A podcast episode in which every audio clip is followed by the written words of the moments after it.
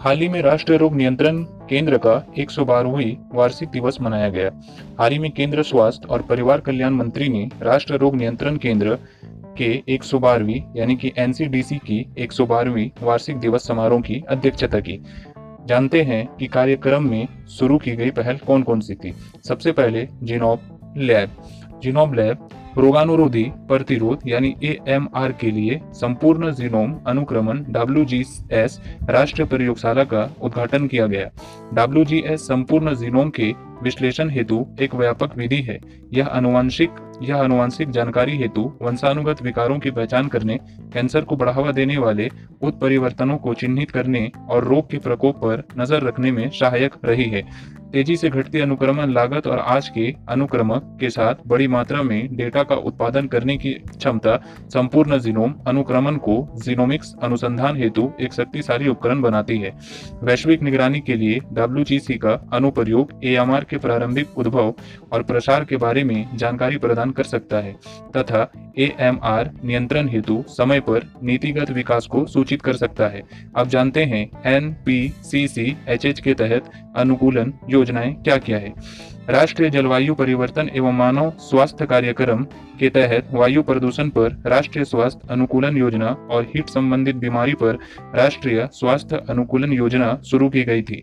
यह योजना अस्पताल में वायु प्रदूषण एवं स्वास्थ्य पर एक सीमित गठित गठित करने, समिति गठित करने का सुझाव देती है, जिसमें आपातकालीन और नर्सिंग विभाग सहित चिकित्सा, शोषण, चिकित्सा, बाल रोग कार्डियोलॉजी न्यूरोलॉजी एंडोक्रिनोलॉजी आदि विभागों के स्वास्थ्य अधिकारियों को शामिल किया जाएगा।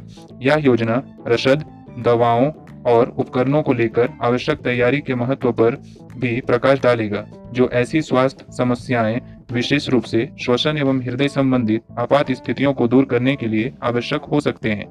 यह संवेदनशील क्षेत्रों की पहचान, वायु गुणवत्ता सूचकांक ए क्यू आई के स्तर के अनुसार वायु प्रदूषण, हॉटस्पॉट का चयन और पाँच वर्षों से कम उम्र के बच्चों, किशोरों, गर्भवती महिलाओं एवं बुज़ुर्गों जैसे संवेदनशील वर्गों की पहचान की आवश्यकता पर भी प्रकाश डालेगा। N P C C H H के उद्देश्य क्या है? मानव स्वास्थ्य पर जलवायु परिवर्तन के प्रभावों के संबंध में सामान्य जनसंख्या, यानी कि कमज़ोर समुदाय, स्वास्थ्य देखभाल प्रदाताओं और नेताओं और नीति निर्माताओं के बीच जागरूकता पैदा करेगा। जलवायु में परिवर्तनशीलता के कारण बीमारियों या बीमारियों को कम करने के लिए स्वास्थ्य देखभाल प्रणाली की क्षमता को मज़बूत करना, साझेदारी विकसित करने और अन्य मशीनों के साथ सिनर्जी बनाने तथा यह सुनिश्चित करने हेतु कि देश में जलवायु परिवर्तन एजेंडा में स्वास्थ्य का पर्याप्त रूप से प्रतिनिधित्व किया जाता है। मानव स्वास्थ्य पर पड़ने वाले जलवायु परिवर्तन के प्रत्यक्ष प्रभाव के परिणामी अंतराल को भरने के लिए अनुसंधान क्षमता को मज़बूत करना।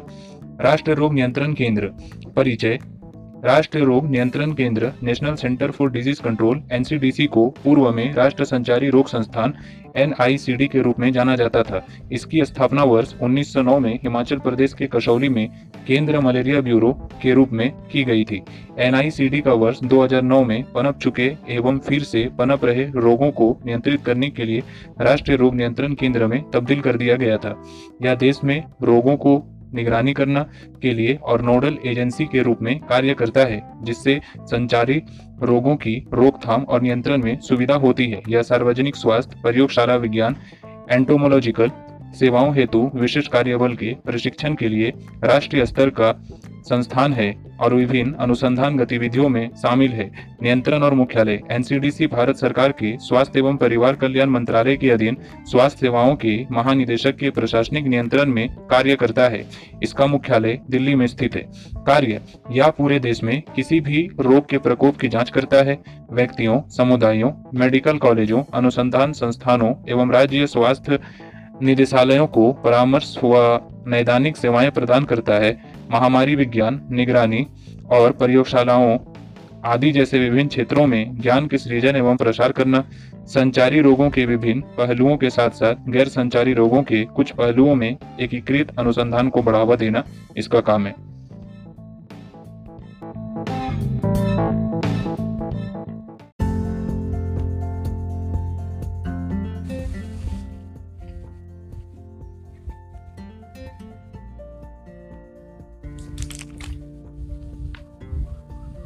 पिछले हफ़्ते मध्य प्रदेश के छतरपुर में ऑनलाइन गेम में चालीस हज़ार रुपए गंवाने वाले तेरह साल के एक बच्चे ने माँ की डांट से परेशान होकर फांसी लगा ली।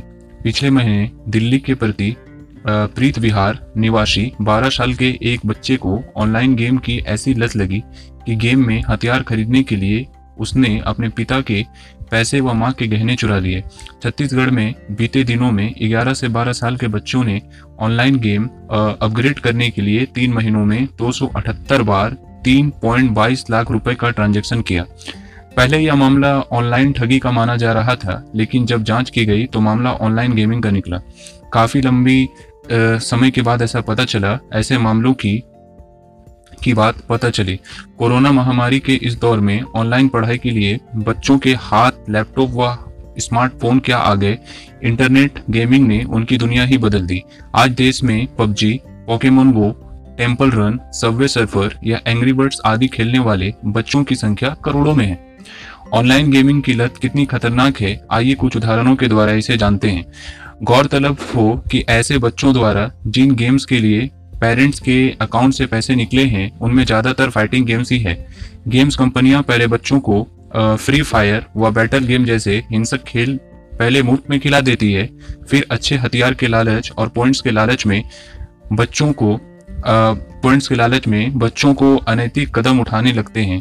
हैरानी की बात यह है कि बीते एक साल में फ्री फायर गेम्स को प्ले स्टोर में 100 करोड़ से ज़्यादा बार डाउनलोड किया गया है।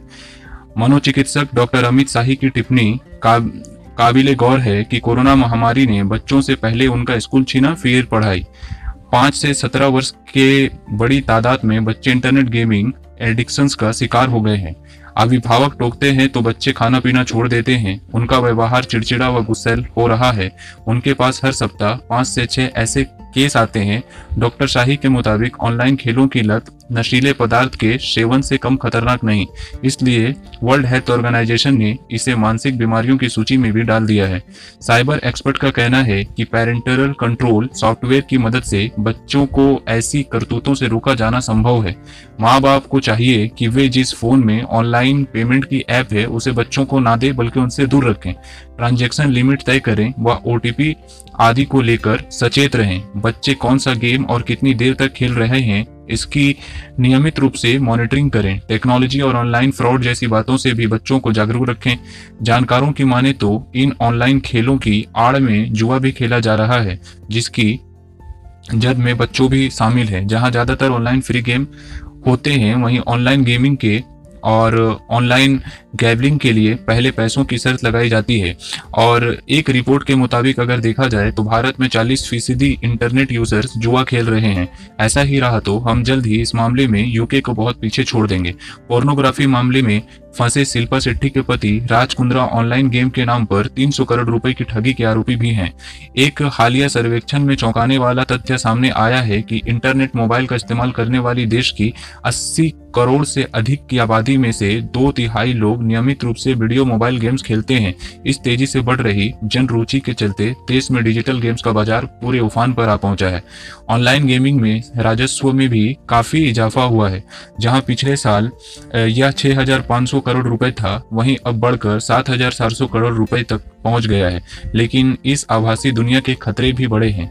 इन्हीं के मद्देनजर राष्ट्र बाल अधिकार संरक्षण आयोग यानी कि एन ने तमाम अभिभावकों की शिकायत पर बच्चों में हिंसा, जुआ, सट्टेबाजी और शोषण की प्रवृत्ति को बढ़ावा दे रही इन गेमिंग साइट्स को नोटिस जारी कर दिया कर दिया है और दिशा निर्देश स्पष्ट करने को कहा है। इसी क्रम में दिल्ली हाईकोर्ट ने भी केंद्र सरकार को उस ज्ञापन पर विचार करने का निर्देश दिया, जिसमें ऑनलाइन गेमिंग की लत से बच्चों की सुरक्षा के लिए एक राष्ट्रीय नीति तैयार करने का आग्रह किया गया है।